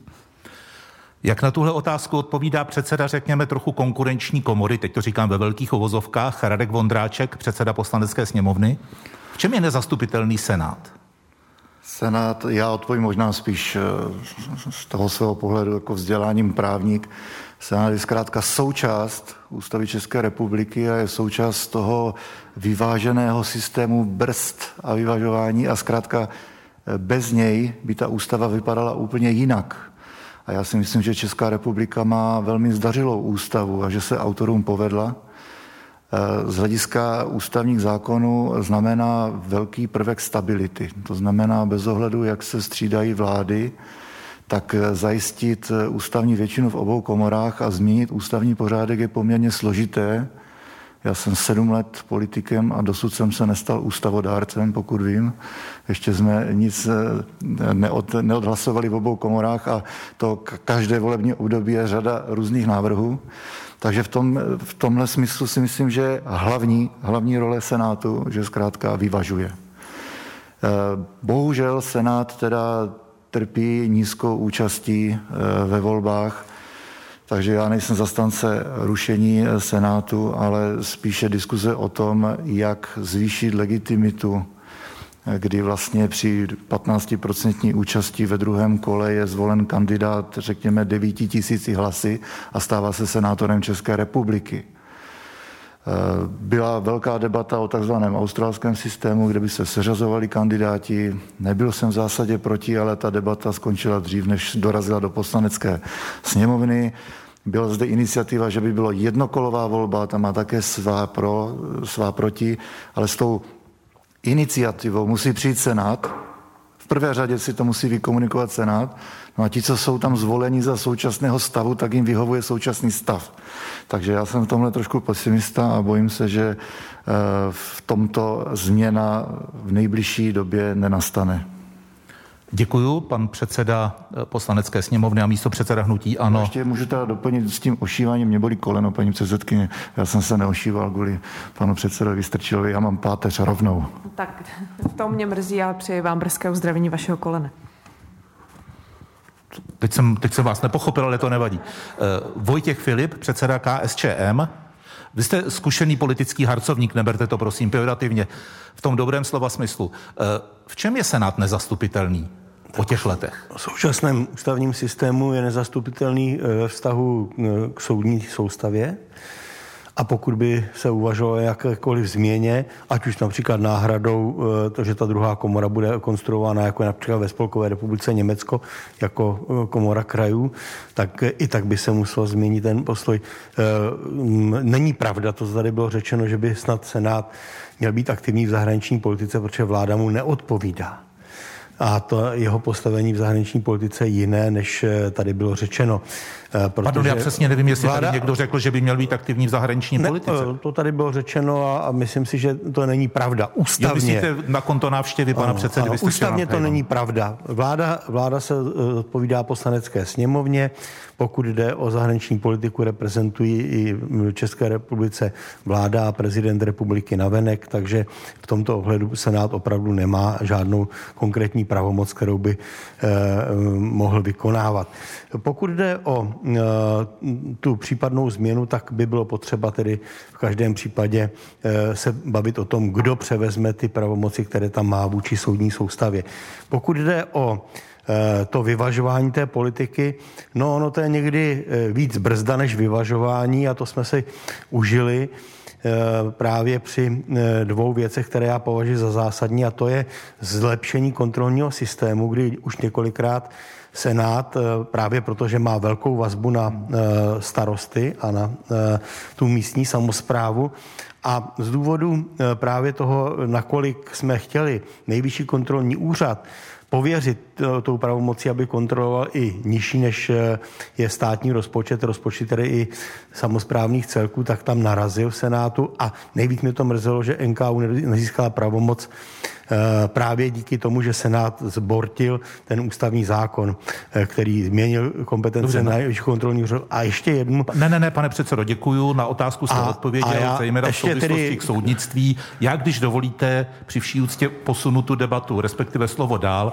protože máme 9 minut do konce předvolební debaty a nechci, aby se z toho stala debata už volební. Pane předsedo Fialo, nezastupitelnost Senátu z vašeho pohledu? Ta je zjevná a myslím, že to vidí stále víc občanů. Senát například chrání naši ústavu, kdyby třeba napadlo tu levicově populistickou většinu v poslanecké sněmovně, eh, že chce něco měnit, tak je tu Senát, který musí tu změnu odsouhlasit. Nejde jenom o ústavu, jde taky třeba o volební zákony, tedy o pravidla hry.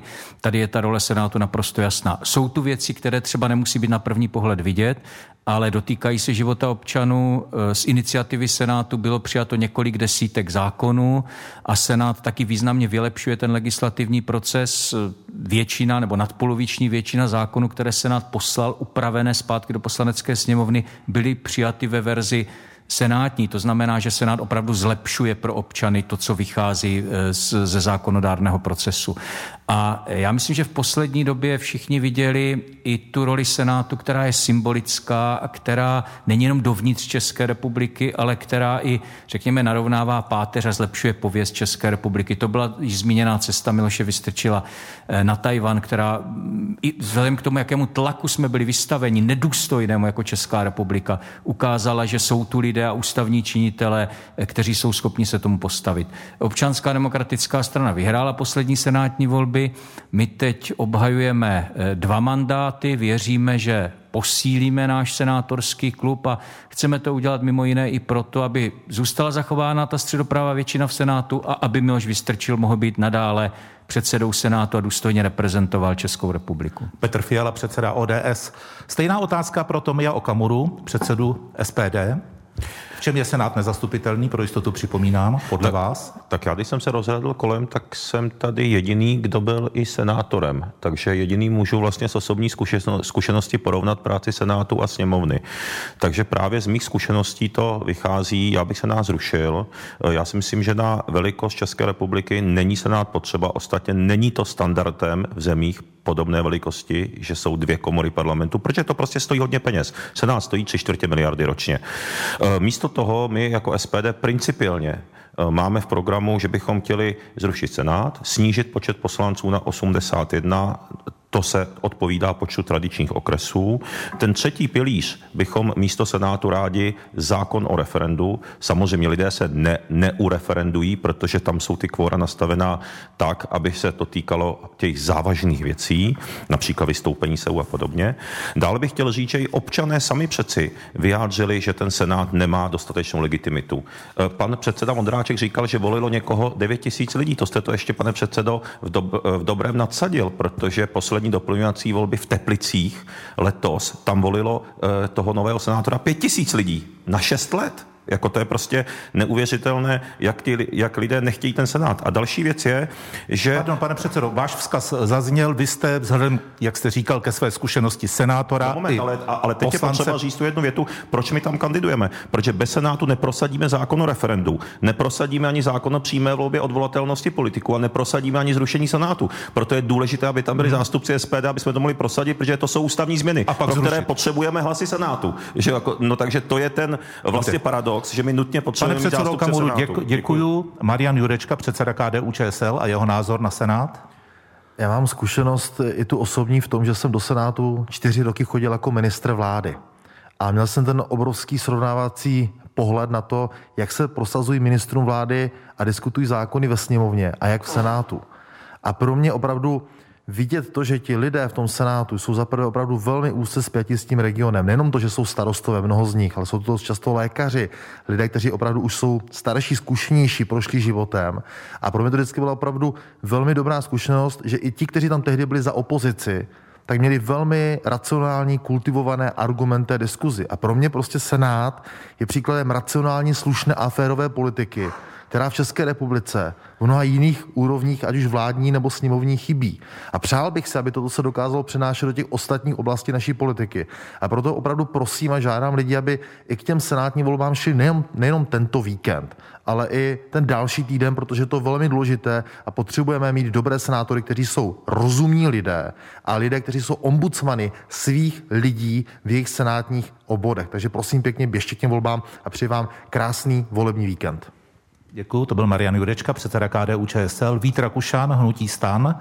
Tak já si myslím, Budete nejsilnějším hnutím Senátu po těchto volbách? Tak my se určitě o to porveme, ale je to čestný souboj s občanskou demokratickou stranou. Konec konců, když tady od zástupců opozice slyším, že máme kvalitní senátory, pro mě je to obrovské vyznamenání. Těsně před volbami bych takovou poctu nečekal. Ale já si myslím, že Senát jako takový skutečně ukázal, že své místo na politické mapě má už jenom kvůli tomu, když populisté a extrémisté si přejí jeho zrušení, tak je pro mě signálem, že je prostě institucí, která je tady samozřejmě potřeba. Naše otcové ústavy byly inteligentní, věděli, že může dojít k situaci, kdy poslanecká sněmovna vyžaduje silnou protiváhu a Senát tu roli hraje velmi pevně. A co se mně na Senátu líbí, je to komora vítězů. Mnozí se schovají do poslanecké sněmovny ve volbách na nějaké šesté, sedmé místo kandidátky a dostanou se tam. Za to senátoři si ve všech 81 obvodech musí krom té stranické známky vyhrát ty volby i na svůj vlastní obličej, na svůj vlastní životní příběh a to si myslím, že je velmi důležité. Tedy já si přeji, aby lidé přišli k senátním volbám a přeji si, aby byli zvoleni ti nejkvalitnější senátoři. Doufám, že my jako hnutí stan obhájíme čtyři naše mandáty a ještě nějaké senátory přidáme. Takže žádný volební zákon byste neměnil, ani ten, který se týká voleb do sněmovny, ani ten do Senátu. Ale my se můžeme bavit o systému voleb do poslanecké sněmovny, do Senátu, o jejich modernizaci. To je obecná diskuze o tom, jak by se v České republice mělo volit. Ta je legitimní, ale každopádně bych nechal na světě naše dvě komory parlamentu, protože do naší ústavnosti patří. Dámy a pánové, vážení posluchači radiožurnálu a Českého rozhlasu Plus, jsou před námi poslední dvě minuty debaty, kterou vysíláme z našeho největšího rozhlasového studia S1.